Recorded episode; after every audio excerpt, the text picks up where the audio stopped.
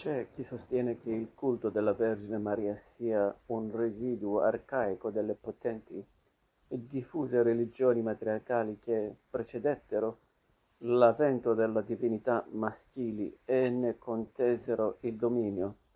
Chi invece vi vede la riduzione simbolica quanto effettiva del ruolo della donna a quello esclusivo di madre, madre amorosa, madre dolorosa, chi ancora lo interpreta come l'unico e prezioso riconoscimento all'interno di un monoteismo rigidamente incardinato su figure maschili quali sono il padre, il figlio, il profeta, il patriarca, dell'importanza decisiva del polo femminile affinché il mondo non solo esista, ma sia umano e abitabile. Insomma, come dire, Meno male che c'è una donna in quella galleria di uomini barbuti e vocianti. Almeno lei. E riabilitare il sesso fin dal principio, principio rovinato dalle sciagurate iniziative della sua capostipite. L'ordine religioso dei fratelli del SLM si era dedicato alla Vergine per tutte queste ragioni più quella ovvia che a preoccuparsi e a vegliare sulla formazione di bambini e ragazzi fosse una madre, la madre più bella e attenta e paziente e indulgente, ma anche come nel bellissimo quadro de, di Max Ernst. La Verge corrigeant l'enfant Jésus capace di somministrare un castigo quando necessario, sia pure in perfetta letizia di cuore.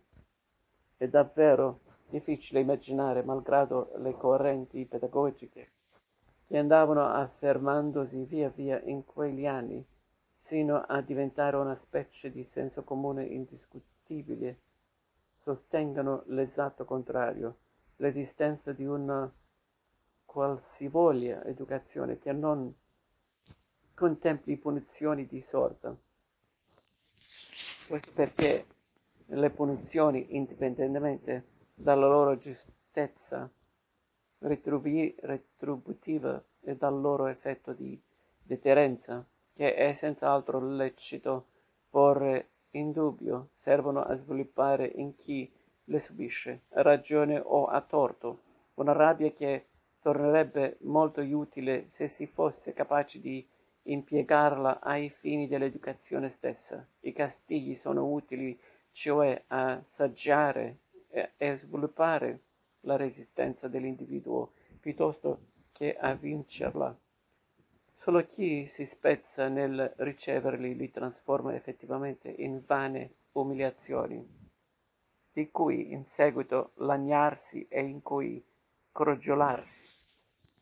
Per tutti gli altri cos- costituiscono prove da attraversare, come fatiche di Ercole, facendo appello alle risorse che solo così, quasi con stupore, uno scopre di possedere e di poter impiegare. La forza e l'intelligenza e persino la dignità iniziano a scorrere nelle vene resistendo, reagendo al castigo, altrimenti restano in stato dormiente e una ignora persino di esserne dotato.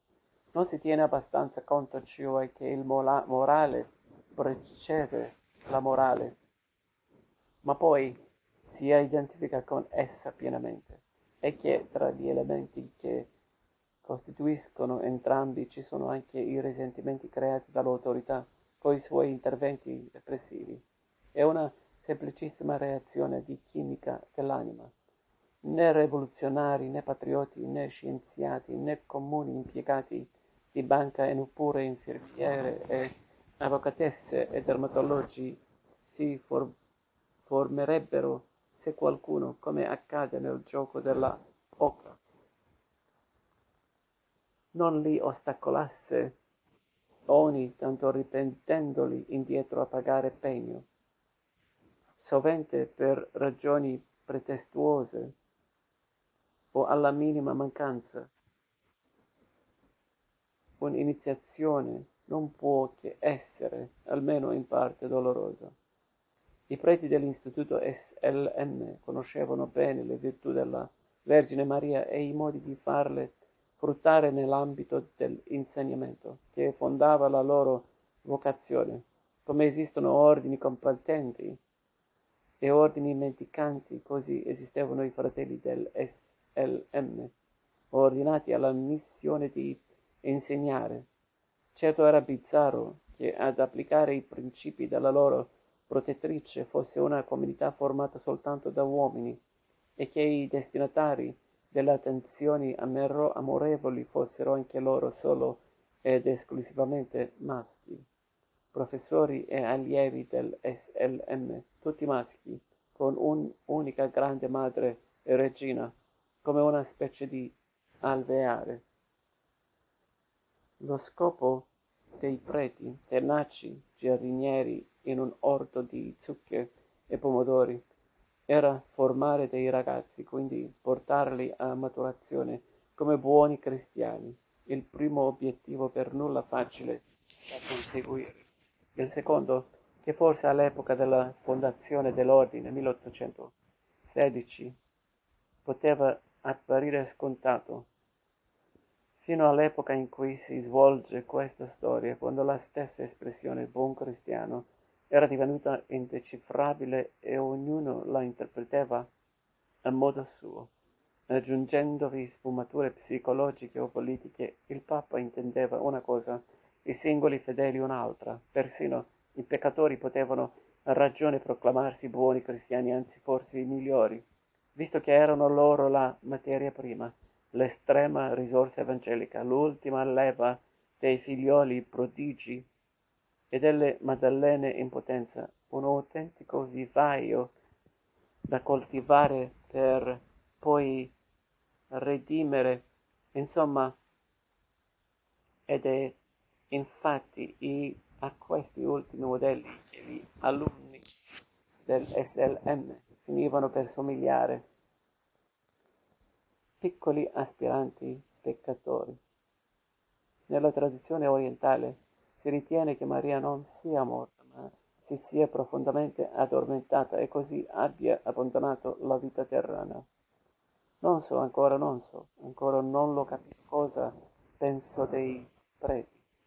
Cosa provo verso di loro? Si tratta di una controversia profonda. Qualche cosa, anzi molte cose del prete le ritrovo in me, a cominciare dalle calzature.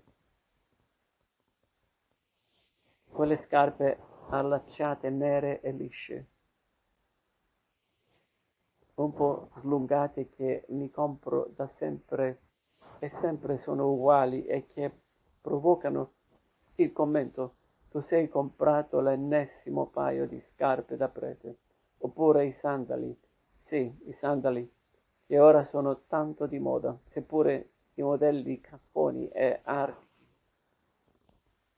e si trovano nei negozi normali, ma che un tempo andavo a prendermi da un artigiano vicino al ghetto, il quale li fabbricava per i frati con le penitenziali strisce di cuoio nero che crocifiggevano il piede,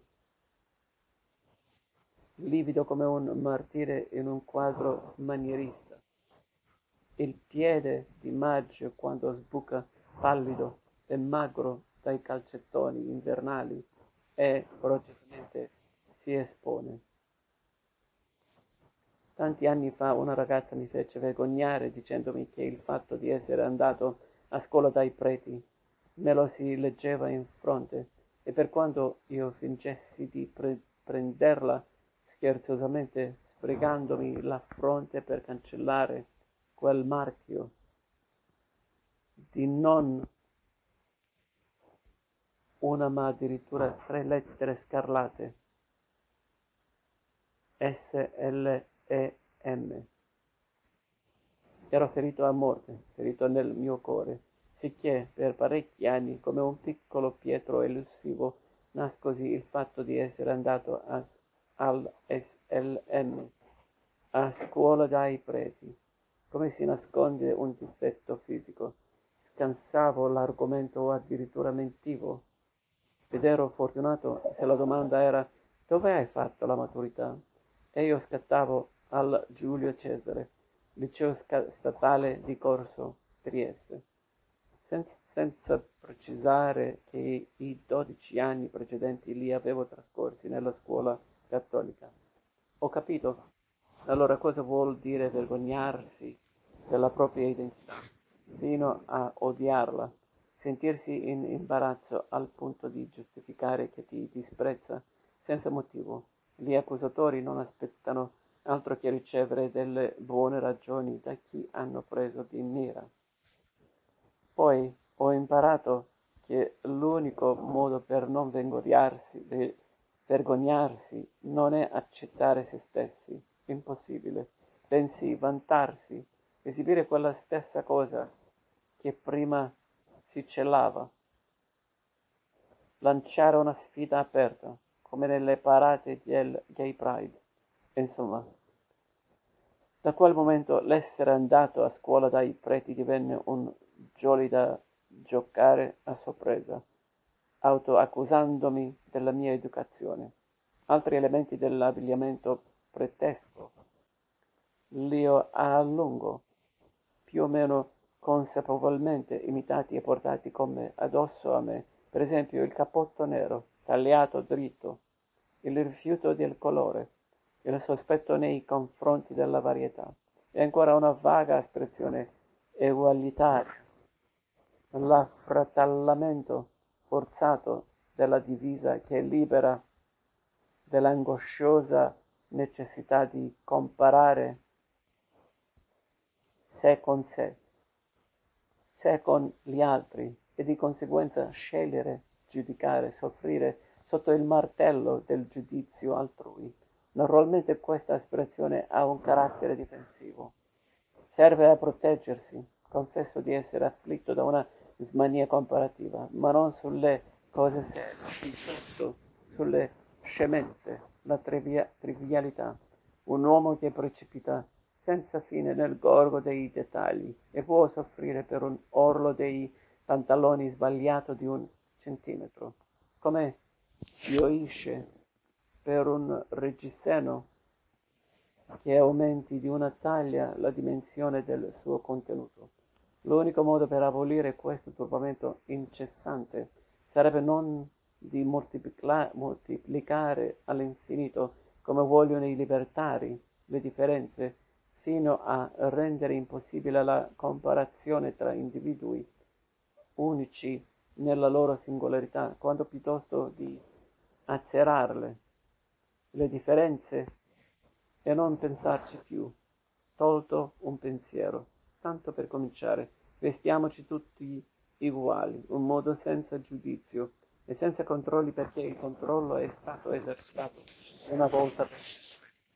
Un automatismo la mattina nel vestirsi, senza nessun ragazzo o ragazza a soffrire perché la marca della propria maglietta non è quella giusta o a sentirsi superiore perché lo è. Tutti in divisa e via. Non sarebbe bello? Una tuta, un caffettano, una tonaca, la guarnizione piumata di qualche capello, magari, per capire chi hai davanti, se è un soldato, un sacerdote, un pompiere, un operaio, un milionario o un galeotto. Ormai restano solo le zingare e i carabinieri a farsi riconoscere. Ehi, il mio non è un rimpianto. Non rimpiango un bel nulla perché già ai miei tempi le divise non esistevano più, trasformate tutte indistintamente nell'unica divisa obbligatoria di maglietta e jeans, la camicia di forza del casual. Dunque eh, non erano affatto un segno di bieca uniformità. Le divise, anzi, erano loro a marcare orgogliosamente la differenza. E quando partì militare era appena stata fatta la riforma e potevamo, potevamo andare in libera uscita, vestiti come ci pareva, per cui se fino a qualche mese prima la città di Taranto la sera veniva invasa da migliaia di giovani marinai e avieri insaccati nelle uniformi, ma in qualche modo dignitosi nello squallore condiviso, affrettallati da quell'obbligo ridicolo. Quando venne il nostro turno contingente 979, eravamo una marea di ragazzotti trucidi di tutta Italia, ma così trucidi, così tristemente confusi e ancora più anonimi che se fossimo stati in uniforme. La tonaca dei preti è un elemento che a me ispira, rispetto e per rispetto intendo il riconoscimento della diversità, non per colmare questa distanza, al contrario, per mantenerla. La diversità è un fattore di attrazione e repulsione. Oggi viene mal sopportata. Si dice che in una folla anonima nessuno faccia caso a nessuno, ma non è vero. Un prete, per esempio, o ancora di più una suora, vengono notati. Si fa caso al loro abbigliamento che significa una scelta precisa. E questa scelta, essendo esclusiva, mette a disagio gli altri. Verrebbe voglia di dire al prete, ehi tu, perché esibisci il fatto di esserti dedicato a, a Dio? Eh, lo sai che mi offendi ostentando di essere buono e santo, o meglio, di pretendere di esserlo. Cos'è? Vuoi farmi la predica? Beh, sappi che sei peggio di me, anzi, sei come me. Dunque, perché ti atteggi a persona particolare? In un mondo come quello occidentale totalmente dominato e finalizzato al sesso, dove il sesso sprizza nelle pieghe di ogni discorso o immagine, nelle telefonate private e nei manifesti pubblici, abbigliamento, politica, ginnastica, sport, programmi televisivi, umorismo, eccetera, la vistosa presenza di uomini che non scoppano è inspiegabile. O forse scoppano ma di nascosto, e allora sono degli ipocriti, o non scoppano davvero, e allora sono pazzi. Normalmente si pensa alla prima cosa, e infatti di nessuno al mondo da quando sono nato sento dire che sono dei maledetti ipocriti, come dei preti, ma almeno in questo caso i preti dimostrerebbero di essere sotto sotto uguali a tutti gli altri e la loro pretesa diversità una buffonata, un trucco. E piuttosto il pensiero dell'effettiva effettiva castità di un individuo a essere intollerabile. Io per primo non riesco a immaginarla altro che come una mutilazione. Dunque, quale autorità morale dovrei attribuire? Per quale ragione al mondo dovrei lasciarmi guidare, aiutare istruire o semplicemente consigliare da un uomo che sia così orribilmente automutilato, rinunciando all'unica cosa per cui, in fondo, questa vita bestia vale la pena di essere vissuta, cioè l'amore. Non giriamoci intorno, l'amore fisico, sì, l'amore carnale, che include in sé l'amore celeste. Non voglio stare a sentire i raffinati ragionamenti teologici volti a dimostrare che è amore anche la rinuncia all'amore, anzi è più amore ancora.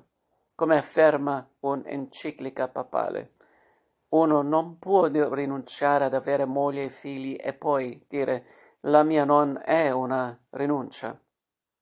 Questa non è una rinuncia. Ceci n'est pas un pip. Ceci n'est pas un pip. Il cattolicesimo certe volte pare l'antesignano e poi l'epilogo del surrealismo. Prende una cosa qualsiasi e poi dice che quella cosa è l'esatto contrario di ciò che quella cosa con tutta evidenza è. Vai a un funerale, sei giù perché ti è morto qualcuno. Almeno su questo sembrerebbe che non, si, non ci siano dubbi. Vorresti che ti si lasciasse piangere in pace. E invece c'è sempre sul pulpito, dico sempre, come una maledizione. C'è regolarmente un prete che ti assicura che il tuo amico o il tuo caro parente, per cui ti stai rattristando, non è morto. No, non è morto. Enzo non è morto. Silvana non è morta. Cesare non è morto. Rocco è ancora vivo. Ma come? Non era morto? E allora cosa stiamo qui a fare? No, lui non è morto, lui vive e voi altri non dovete essere tristi, ma esultare con lui, per lui, di lui, godere insieme a lui. Certo, ora lui è in paradiso, dunque sta meglio di prima. Ci arrivo pure io, non sono così rozzo. Ciononostante, mi sento preso per il culo da questa filosofia. Scatena in me una rabbia infinita. Devo uscire dalla Chiesa. Sono anni che non riesco a termina- terminare una funzione. Preferisco aspettare la bara fuori quando la portano a spalla. Un paio di parenti e amici pavonazzi e gli addetti delle pompe funebri con i bicipiti che sformano la giacca. È troppo sublime e insieme troppo facile, basta rovesciare l'evidenza e tac, ottieni la soluzione. Se sei povero in realtà sei ricco, ricco. Le malattie sono, dico, doni di Dio. Quando muore qualcuno è una benedizione perché lui ora gioisce con gli angeli. I primi saranno gli ultimi. I bestemmiatori senza saperlo loda il Signore. Se ti allontani da Dio vuol dire che lo stai cercando. Se Dio non c'è allora vuol dire che di sicuro c'è. Possibile che in questa vita non ci sia una sola cosa già messa fin dall'inizio per dritto, che non occorra per forza rovesciare? In mezzo a tutte le virtù, diciamo così, attive che spingono a essere più o meglio di quello che siamo, quelle invece basate sulla rinuncia restano enigmatiche, dal rispetto che ispira il sacrificio di sé alla ripugnanza e poi alla ridicolizzazione ridicolizzazione il passo è breve. L'eventuale vita di un santo, del tipo di quelle narrate nelle agi- agiografie, con la consueta sfilza di mortificazioni e piaghe, se si replicasse oggi sarebbe oggetto di, del disgusto e della riprovazione generale.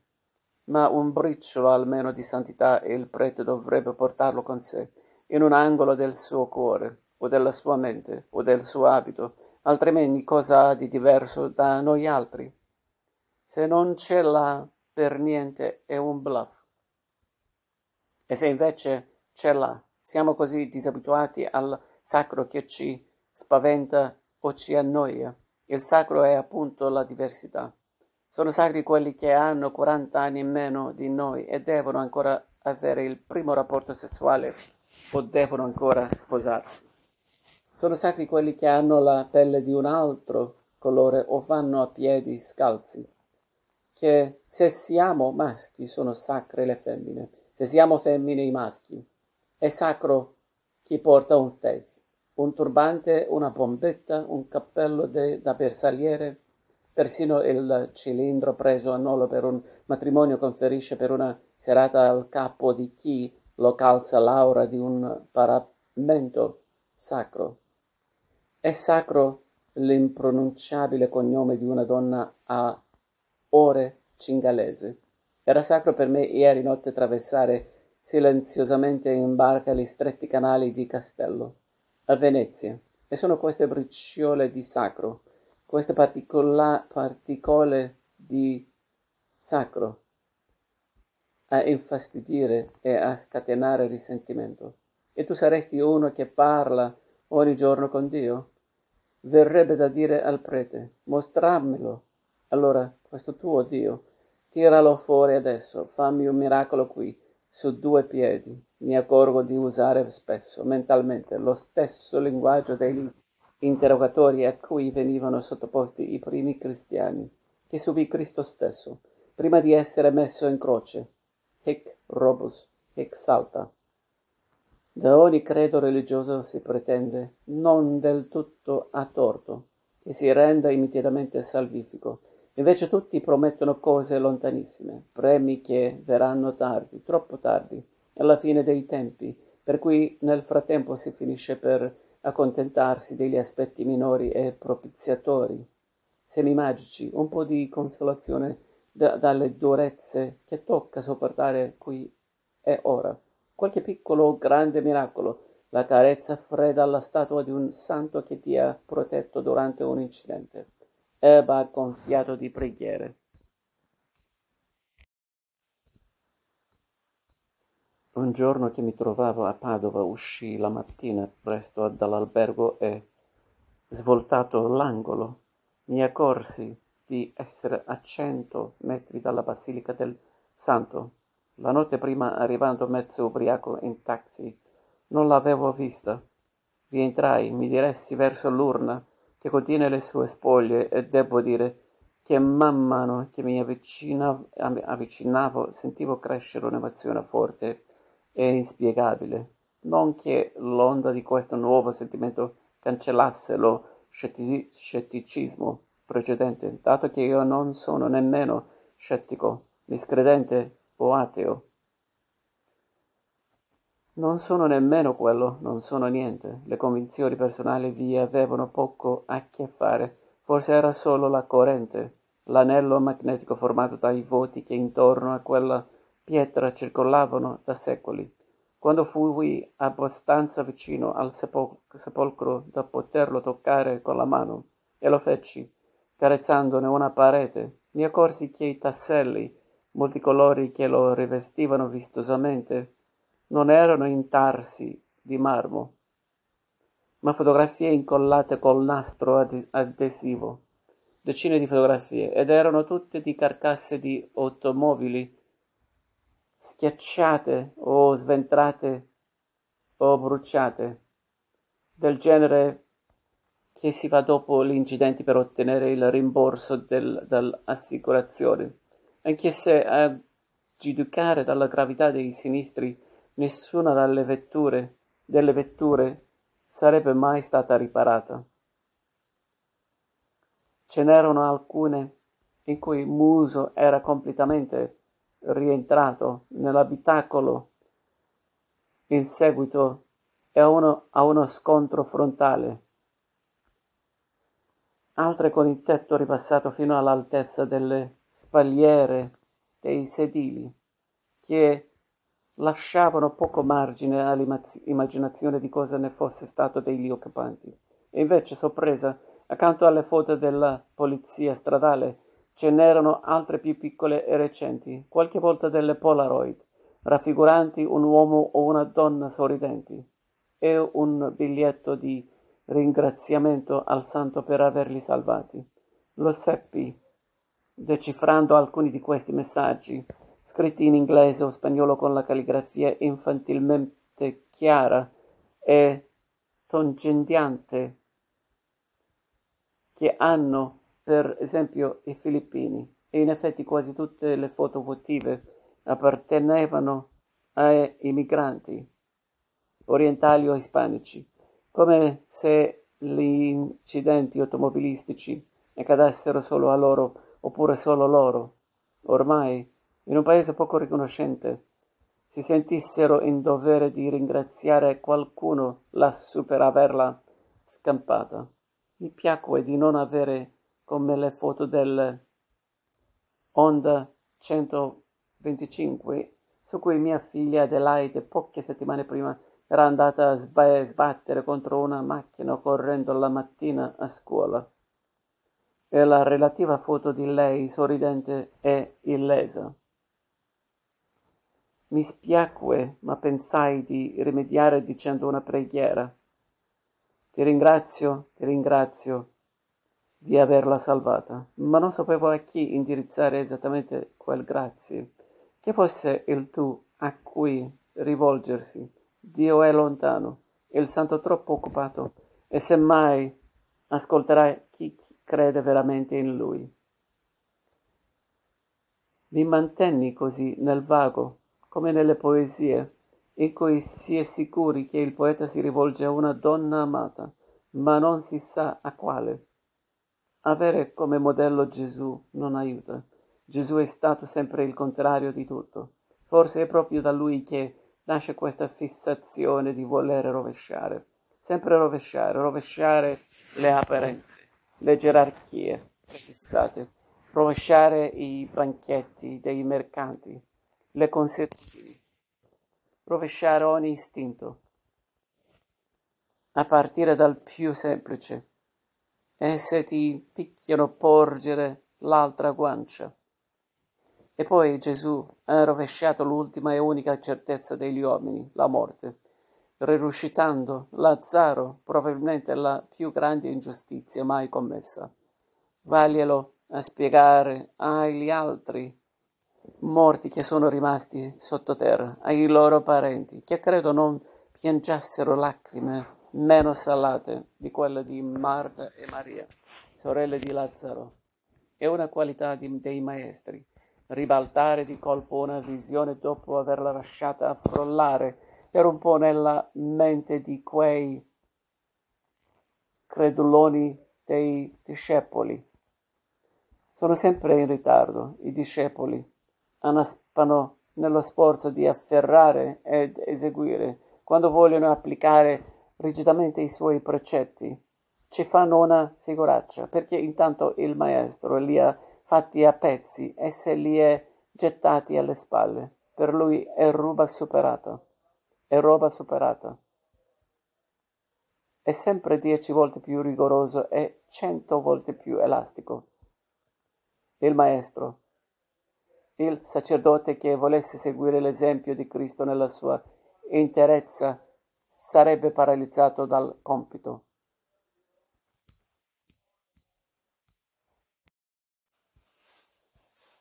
Dunque, ognuno si ritaglia un pezzo di quella figura e la imita come può.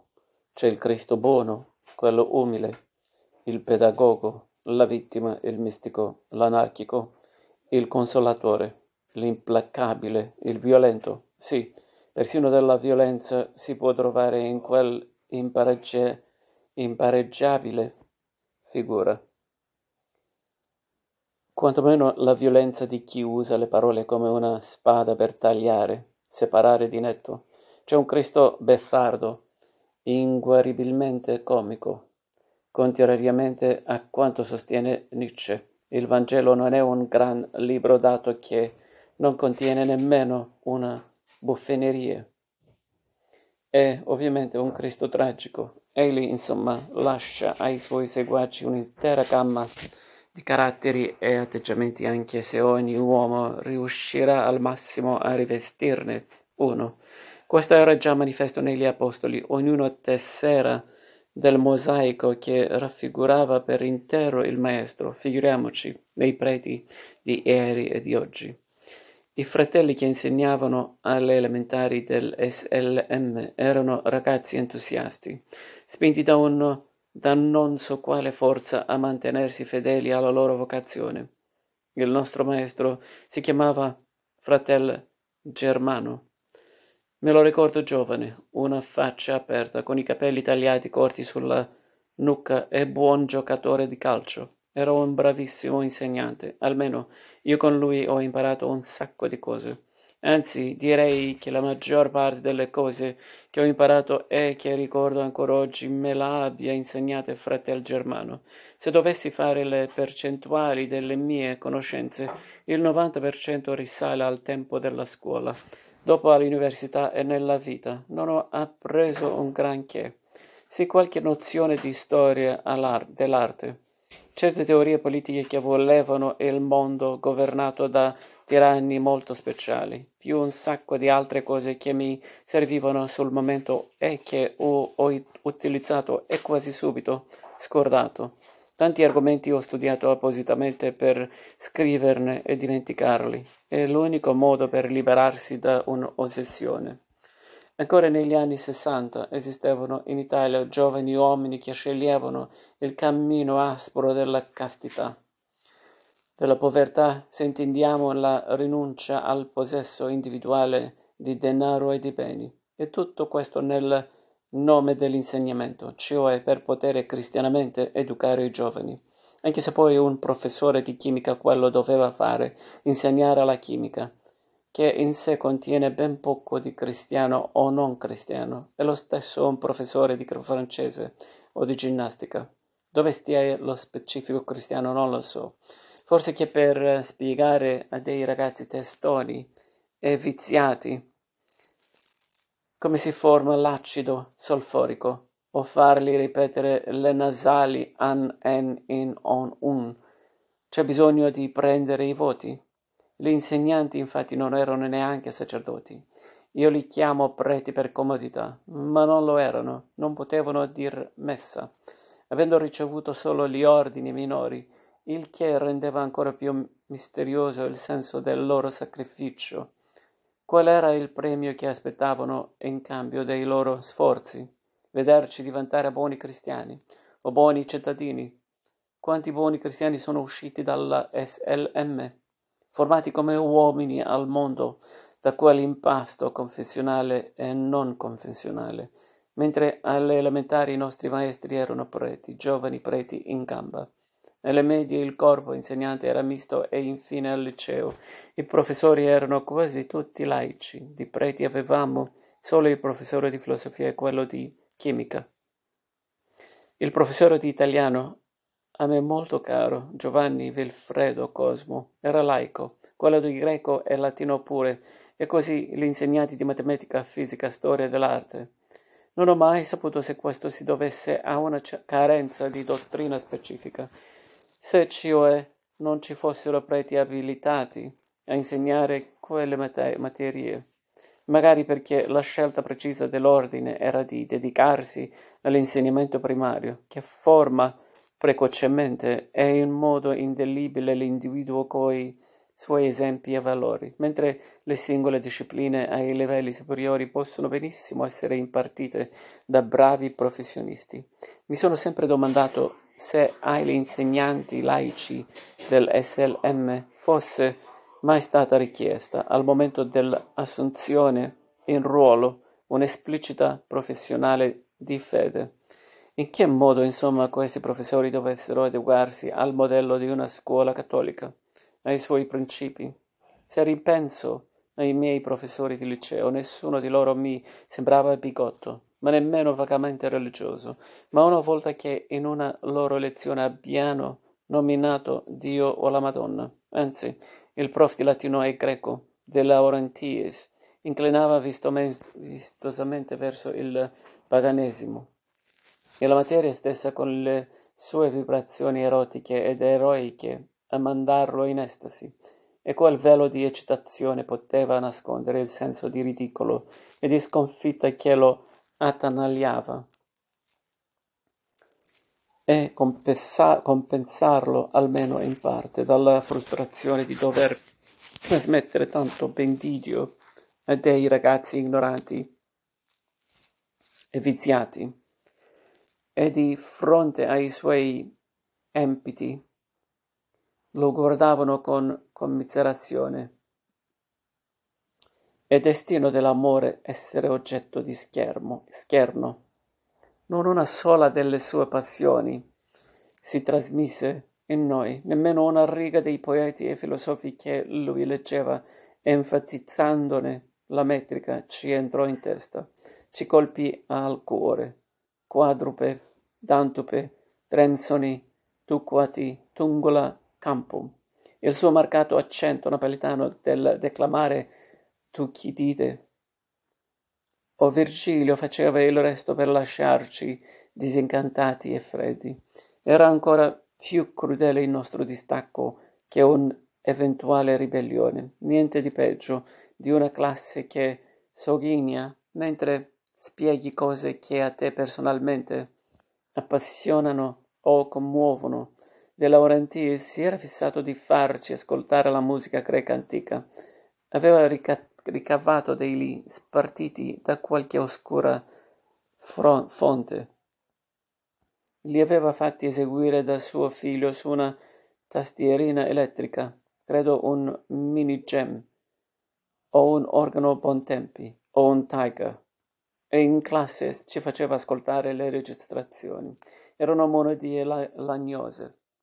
suonate da un dito solo, il cui svolgimento ascendente e discendente lui seguiva con un gesto della mano da direttore d'orchestra rapito, come se le dipingesse nell'aria, socchiudendo gli occhi contro il sole che splendeva tra i pini fuori dalla finestra e mormorando mm, mm, per accompagnare la melodia che faceva monotonamente su e giù, su e giù, mm, mm, mm, fino alla pura gioia dell'esclamazione musica greca.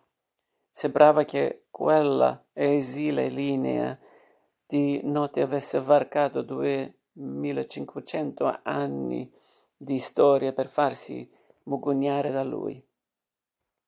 Poi spalancava gli occhi ebri di felicità e scopriva che nessuno, nessuno tranne lui stava ascoltando. Ma queste erano mitologie innocue, piccole estasi che si concedono a chiunque. La mania che si annida nel cuore di ognuno che spegne semmai per un eccesso di tolleranza. E il cattolicesimo, per quanto se ne dica, è la più tollerante, la più elastica, la più indulgente delle professioni, a forza di perdonare qualsiasi peccato, persino le infamie dà quasi l'impressione di giustificarle. Nei suoi momenti più alti e nobili rasenta la moralità. Ha braccia così ampie che è pressoché impossibile sfuggire alla sua stretta conciliante. Quelle braccia sono tentacoli. In un paese ancora profondamente religioso come l'Italia di quegli anni, dove solo gli atei dichiarati si ponevano fuori e contro il comune sentire. Evidentemente l'essere cattolico, buon cattolico o solo uno che va alla messa di Natale perché è suggestiva, veniva considerato un fatto naturale, qualcosa come l'aria che si respira. In fondo, penso che ai nostri professori non venisse richiesto altro che essere come tutti. A un mio amico che qualche anno fa ha fatto domanda per insegnare in un collegio privato femminile. La preside, dopo aver raccolto ogni informazione possibile e verificato il denso curriculum del candidato, aveva fatto una domanda decisiva per l'esito di colloquio. Lei è sposato? No. Fidanzato? No. Ma dica, allora, le piacciono le donne? Era ovviamente un trabocchietto. L'istinto dissimulatore del mio amico che in realtà sbavava dietro qualsiasi ragazza appena passabile, lo avrebbe spinto a rispondere precipitosamente no, e così a rovinarsi. Ah no, bugiardo o pederesta. Ma se avesse risposto francamente sì, sarebbe stato anche peggio. In un collegio femminile è più pericoloso o disdicevole un insegnante a cui piacciono le donne a uno a cui non piacciono. E in un collegio maschile questa domanda, come vedremo, è ancora più interessante ed esigerebbe una risposta coraggio- coraggiosa. Il mio amico improvvisò una risposta in stile pretesco, vale a dire un capolavoro di eva- evasività. Dunque, le piacciono le donne? Beh, come a ogni buon cristiano, disse con un sorriso. Il cattolicesimo prevede, più che la repressione totale dell'istinto, un suo ragionevole contenimento. Melius est enim nubere quam uri. C'è stato un tempo, i primi anni Ottanta, in cui Sant'Agostino andava in, di moda, più o meno come Siddhartha. Personalmente trovavo snervante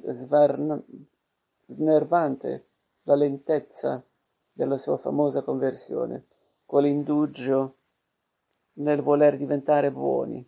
Se un giorno capisci davvero cosa è giusto, beh, sbrigati a, fa- a farlo. No, preferisco seppe- seppelle rozze e fiabesche, le crisi fulminee, le cadute da cavallo, le luci e le voci tonanti che ti dicono cosa fare e tu obbedisci senza esitazioni. La psicologia mi ingombra con le sue morbide giravolte. Il nostro professore di filosofia si chiamava fratel Gildo.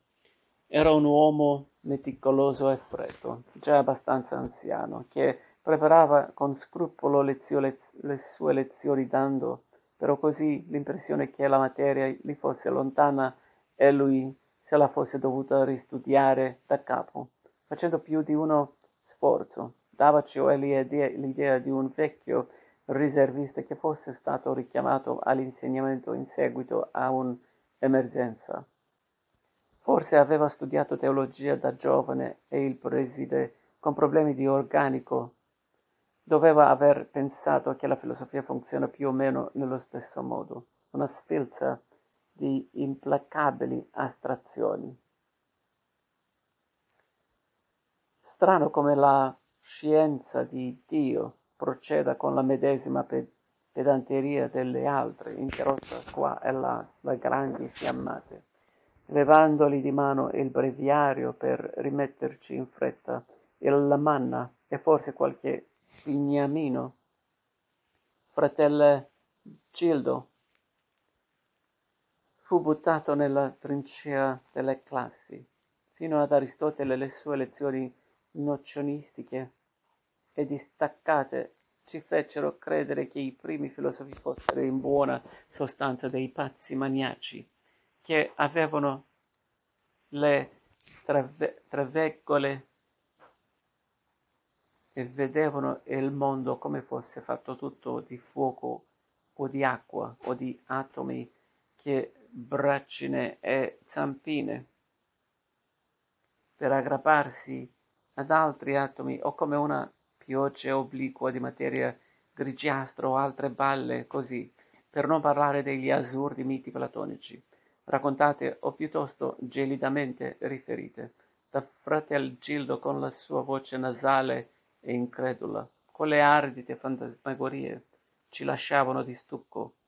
Io davvero non mi capacitavo di come si potessero prendere sul serio stronzate tipo quella di uomini che fanno avanti e indietro come bersagli da Luna Park con statuette legate in cima alla testa e tutto questo per giocare alle ombre cinesi e ingannare i prigionieri dentro una grotta. Ma che davvero? Stiamo scherzando, quella dunque era la filosofia, la massima prova dell'intelligenza dell'uomo, che tutto è numero, e cioè e i cani hanno l'anima ed è proibito mangiare le fave. E quelli sarebbero i campioni del pensiero. Poi venne il turno di Aristotele. Lì la schematicità che frate Algildo portava inscritta nel suo stesso fisico, magro e legnoso, fu elevata a sistema. Le parentesi graffe sulla lavagna di si infittirono e la sua voce divenne sempre più nasale. Essendo incapace di parlare a braccio, doveva continuamente consultare i suoi appunti scritti in una groffia così minuta che lui stesso faceva fatica a decifrare, sistemandosi gli occhialetti cerchiati di metallo che gli calavano sul naso a becco, finché rinunciò del tutto all'idea di spiegarsi e si limitava a leggere ora dal libro di testo, ora dai suoi foglietti. Oppure copiava sulla lavagna i suoi diagrammi che noi a nostra volta dovevamo ricopiare sul quaderno. Già Aristotele è l'osso del ragionamento, dunque è difficile immaginare come lui fosse riuscito a schematizzarlo ancora di più. Era quella mena attività che a scuola veniva chiamato dettare gli appunti, un puro controsenso. Gli appunti che vengono dettati non sono per definizione appunti, sotto dettatura. Viene meno il senso di tale nobilissima arte, che è la prima for- forma di comprensione e inca- inquadratura di un materiale più vasto. Alla dettatura fanno ricorso gli insegnanti ignoranti a inizio carriera e quelli scompati alla fine. Inseriscono in pilota automatico e via fino allo squillo della campanella. Il risultato dell'ulteriore distillazione era un'algebra incomprensibile. Sembrava che fratel Gildo, dettando impres- impersonalmente quelle formule, liberasse se stesso e di conseguenza noi dal dovere di capirle. Per questo alcuni studenti gradiscono il metodo, che almeno è chiaro e non richiede particolari sforzi. Raggiungendo un ragionevole tacito accordo con l'insegnante, lui non si deve sgolare e in classe regna la calma sovrana perché tutti stanno zitti a scrivere. Vengono molto meglio quelle pagine di appunti fasulli, belle fitte, ordinate, uniformi, prive di ripensamenti. Avevamo un compagno, Zipoli, che scriveva gli appunti di tutte le materie su un unico quaderno, a matita. Gli bastava a quaderno perché scriveva piccolissimo e preciso. In mezza pagina gli entrava l'intero Rinascimento. Aveva una calligrafia sottile come un cappello di neonato. Ma perché a matita? La spiegazione arrivava a fine anno. L'ultimo giorno di scuola Zipoli prendeva una gomma e cancellava tutto quello che aveva scritto in un anno, pazientemente, pagina dopo pagina, in una cascatella di truccioli di gomma. Il quaderno tornava bianco ed era pronto a essere impiegato l'anno seguente. Tornava vergine. In cinque anni di liceo Zipoli ha posseduto un solo quaderno, quello e poi, d'accordo, varie matite e un set di gomme. Erano molti fratelli in casa. Gli Zipoli, cinque o sei, chissà se i quaderni se li passavano tra loro, se venivano lasciati in eredità al termine dei cicli scolastici. Talvolta immagino che l'intera famiglia Zipoli abbia utilizzato quel unico quaderno, come le graie che si passavano l'occhio. A proposito, non avevano la televisione. A mia conoscenza erano la sola famiglia che non avesse la tv. La cosa mi strabiliava. Zipoli andava bene a scuola. Dopo Arbus era uno dei migliori. Scrupoloso, riservato, pacato, aveva cappellini crespi di un biondo così vicino alla cenere da parere bianchi. Sembrava già vecchio. Ecco, a diciassette anni Zipoli sembrava uno svedese anziano. Un giorno mi chiese in prestito un casco per andare appunto in Svezia in Vespa, dietro un amico. Due mesi dopo me lo riportò, senza un graffio. Zipoli era abituato a non lasciare segni del suo passaggio, se ne produceva, produceva poi li cancellava. Con la sua opera minuziosa fratel Gildo fece in tempo a rovinare, o piuttosto a prevenire, la mia conoscenza della filosofia grosso modo da Talete a Kant, che non ho mai recuperato. La mia mente purtroppo è cresciuta deforme e moderna quei buchi scolastici non si riempiono più. Letture e studi successivi sono come protesi su un arto mutilato, per quanto ben fatte, simulano invano la naturalezza del gesto. Con loro uncino magari riesci ad afferrare un bicchiere e a portarlo alla bocca, ma a, ma non a suonarci il pianoforte. Certi, certi argomenti o periodi storici o intere discipline sono rimasti per me imprendibili, come regni che mi erano destinati ma perduti prima di indossarne la corona.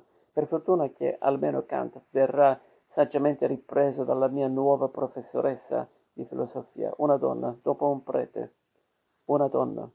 L'anno seguente, quando avrò lasciato la scuola dei preti per, la, per le ragioni che più avanti racconterò, lei sapeva che non si può aver mai abbastanza capito Kant. Non è umanamente possibile averlo assimilato e ricordarlo dopo tre mesi di vacanze. Figuriamoci io che, grazie agli uffici del vecchio fratello Marista, non l'avevo capito affatto. Dunque lo spiegherò, vi spiegò tutto da capo, dal principio, dove ha inizio il pensiero stesso, il primo pensiero, come scaturisce da nulla. Da nulla. La mia nuova professoressa al liceo Giulia Cesare mi disprezzava profondamente perché venivo dalla scuola dei preti. Mi considerava un figlio di papà viziato e ignorante, che del resto è l'esatta definizione che ho dato poche righe fa di me stesso e dei miei compagni. Il semplice fatto di uscire da una scuola privata mi disqualificava. Lo stesso pensava di me il professore di matematica e idem il professore di italiano. In un liceo statale con un po' di nome, come era il Giulio Cesare allora, che chi proveniva da una scuola privata cattolica era come se ricasse un marchio d'infamia. Figurarsi all'ultimo anno in vista dell'esame di maturità, se non l'hanno voluto nemmeno lì. Questo era il ragionamento che veniva fatto su di me. Ero uno scarto umano. Insomma, spinto a calci nel culo di promozione e in promozione finché persino i preti ne avevano avuto abbastanza, al punto di rinunziare alla mia retta.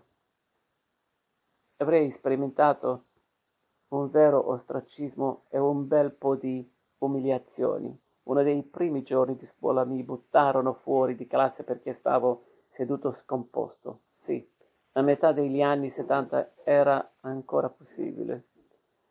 Con il commento sarcastico. L'hanno abituato male al signorino. Mi va avviai in corridoio, vergognoso quanto incredulo. Non mi ero mai considerato un diverso, invece lo ero. Aver studiato alla scuola dei preti era un peccato originale che andava lavato. In cosa consiste questo peccato? Innanzitutto in un contrassegno di classe. Chi va a una scuola privata vuol dire che ha i soldi e questa condizione di privilegio per altri versi ammirata o invidiata può avere i suoi svantaggi, le sue controindicazioni, gli effetti collaterali, ragione per cui talvolta persino i ricchi si vergognano di esserlo e si incamminano lungo un sentiero di purificazione costellato di beneficenza, adesioni a movimenti rivoluzion- rivoluzionari, rifiuto pro tempore delle eredità spett- spettanti, dissoluzione sistematica di patrimoni. Quella italiana è infatti una società class- classista, come tutte le altre, ma dotata di ingegnosi meccanismi di risarcimento, dal carattere per lo più fantastico, come ogni sistema che immagini di compensare le ingiustizie lasciando in- inalterato il duro dato economico su cui si basano. La supposta vendetta resta quasi sempre sul piano verbale, dove gli italiani sono i maestri assoluti. Anzi direi che l'asse centrale della nostra cultura è formato da geniali sciagurati che si consolano, si vendicano, si nobilitano, si inventano un destino migliore o fanno strage dei loro nemici, a parole. L'esempio più illustre è inarrivabile, Dante. Ma prima e dopo di lui è pieno di disperati che producono senza sosta elegie e canzoni, paesaggi e sogni, paradisi virtuali e boschetti, e cavalieri e maghi, e rivoluzioni e visioni e profezie apocalissi che dovrebbero raddrizzare o almeno far scordare per un po' i tordi subi, subiti, i torti subiti. Solo così, risarcita, ahimè, solo a livello simbolico la vita può diventare sopportabile. La rigidità delle distinzioni sociali è probabilmente, probabilmente minore qui che in Inghilterra o in Francia, ma se la ricchezza resta comunque fuori portata allora viene fatta bersaglio di un disprezzo tutto particolare, che non è solo il trucido sberleffo plebio, l'inchino doppiato dall'insulto Vossignoria vi piace a merda o la pernacchia. No, sto parlando del pullulante risentimento piccolo borghese che deriva dall'aspirazione frustrata, dall'ammirazione delusa verso qualcosa su cui ci si immagina di vantare qualche diritto per contigu- contiguità, oppure da una sete egualitaria che, non potendo innalzare, degrada, non riuscendo a elevarsi, abbassa ed è dunque pronta a esultare ogni volta che un ricco cade in disgrazia. Quando questo raramente accade, allora è un vero tripudio. Il peccato originale del denaro viene scontato. Vengono molto meglio quelle pagine di appunti fasulli, belle fitte, ordinate, uniformi, prive di ripensamenti. Avevamo un compagno, Zipoli, che scriveva lì appunti di tutte le materie su un unico quaderno, a matita. Gli bastava a quaderno perché scriveva piccolissimo e preciso. In mezza pagina gli entrava l'intero Rinascimento. Aveva una calligrafia sottile come un cappello di neonato. Ma perché a matita? La spiegazione arrivava a fine anno.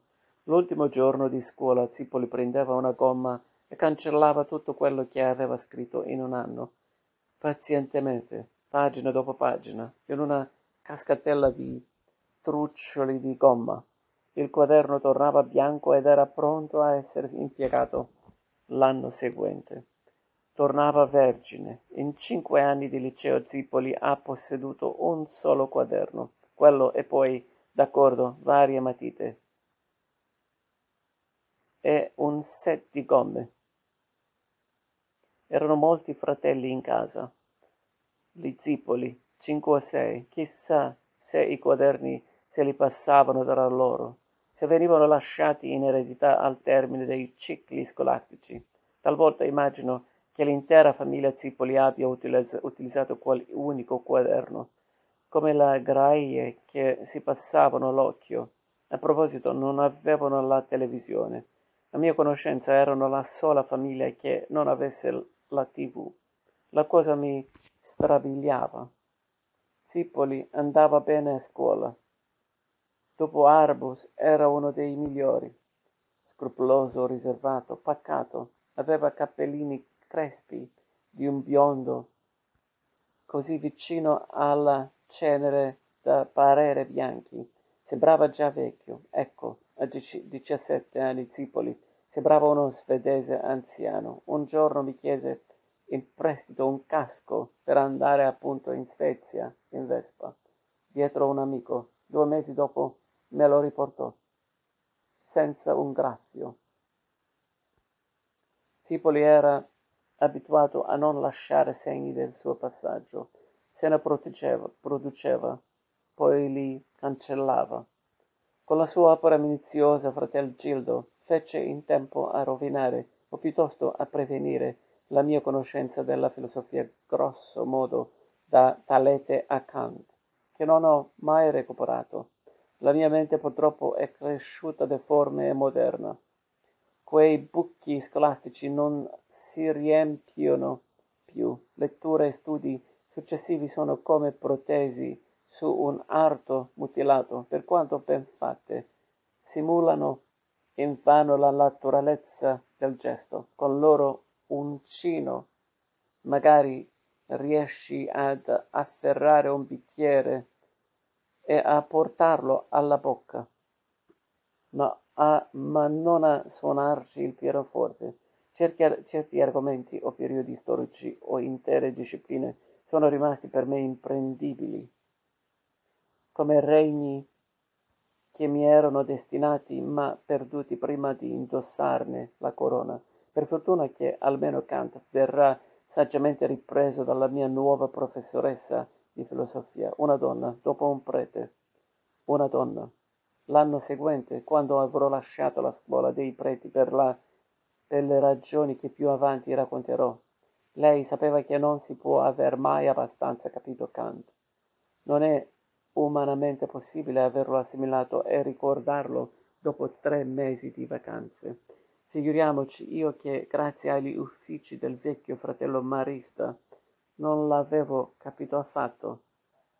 Dunque lo spiegherò, vi spiegò tutto da capo, dal principio, dove ha inizio il pensiero stesso, il primo pensiero, come scaturisce da nulla.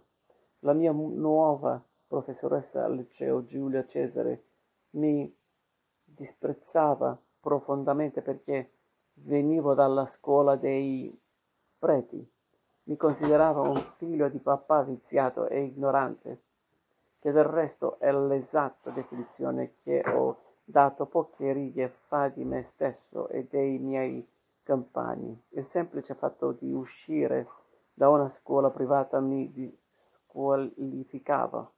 Lo stesso pensava di me il professore di matematica e idem il professore di italiano. In un liceo statale con un po' di nome, come era il Giulio Cesare allora, che chi proveniva da una scuola privata cattolica era come se ricasse un marchio d'infamia. Figurarsi all'ultimo anno in vista dell'esame di maturità, se non l'hanno voluto nemmeno lì. Questo era il ragionamento che veniva fatto su di me. Ero uno scarto umano. Insomma, spinto a calci nel culo di promozione e in promozione finché persino i preti ne avevano avuto abbastanza, al punto di rinunziare alla mia retta. Avrei sperimentato un vero ostracismo e un bel po' di umiliazioni. Uno dei primi giorni di scuola mi buttarono fuori di classe perché stavo seduto scomposto. Sì, a metà degli anni 70 era ancora possibile. Con il commento sarcastico. L'hanno abituato male al signorino. Mi va avviai in corridoio, vergognoso quanto incredulo. Non mi ero mai considerato un diverso, invece lo ero. Aver studiato alla scuola dei preti era un peccato originale che andava lavato. In cosa consiste questo peccato? Innanzitutto in un contrassegno di classe. Chi va a una scuola privata vuol dire che ha i soldi e questa condizione di privilegio per altri versi ammirata o invidiata può avere i suoi svantaggi le sue controindicazioni, gli effetti collaterali, ragione per cui talvolta persino i ricchi si vergognano di esserlo e si incamminano lungo un sentiero di purificazione costellato di beneficenza, adesioni a movimenti rivoluzionari, rifiuto pro tempore delle eredità spettanti. Dissoluzione sistematica di patrimoni. Quella italiana è infatti una società class- classista, come tutte le altre, ma dotata di ingegnosi meccanismi di risarcimento, dal carattere per lo più fantastico, come ogni sistema che immagini di compensare le ingiustizie lasciando in- inalterato il duro dato economico su cui si basano. La supposta vendetta resta quasi sempre sul piano verbale, dove gli italiani sono i maestri assoluti. Anzi direi che l'asse centrale della nostra cultura è formato da geniali sciagurati che si consolano, si vendicano, si nobilitano, si inventano un destino migliore o fanno strage dei loro nemici, a parole. L'esempio più illustre è inarrivabile, Dante. Ma prima e dopo di lui è pieno di disperati che producono senza sosta elegie e canzoni, paesaggi e sogni, paradisi virtuali e boschetti, e cavalieri e maghi, e rivoluzioni e visioni e profezie e apocalissi che dovrebbero raddrizzare o almeno far scordare per un po' i torti subiti, subiti, i torti subiti Solo così, risarcita, ahimè, solo a livello simbolico la vita può diventare sopportabile. La rigidità delle distinzioni sociali è probabilmente, probabilmente minore qui che in Inghilterra o in Francia, ma se la ricchezza resta comunque fuori portata allora viene fatta bersaglio di un disprezzo tutto particolare, che non è solo il trucido sberleffo plebio l'inchino doppiato dall'insulto Vossignoria vi piace a merda? O la pernacchia? No, sto parlando del pullulante risentimento piccolo borghese che deriva dall'aspirazione frustrata, dall'ammirazione delusa verso qualcosa su cui ci si immagina di vantare qualche diritto per contigiu- contiguità, oppure da una sete egualitaria che, non potendo innalzare, degrada, non riuscendo a elevarsi, abbassa ed è dunque pronta a esultare ogni volta che un ricco cade in disgrazia. Quando questo raramente accade, allora è un vero tripudio. Il peccato originale del denaro viene scontato.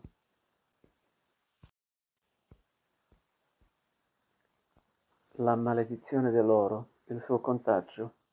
Il ricco, questa figura evangelica, resa leggendaria, nella società italiana spesso tende a mimetizzarsi, ed è infatti più facile che sia il falso ricco e il ricco a metà a esibire le sue Audi comprate a chilometri zero. La vera ricchezza rinfrange la sua immagine in modo ingannevole, lasciando credere illudendo, deviando gli sguardi, alzando schermi e specchi. E inoltre, il benessere in Italia di rado viene riconosciuto come qualcosa di acquisito onestamente e con merito. Risulta più ovvio pensarlo come un frutto del ladrocinio o della fortuna, o di una miscela di entrambi.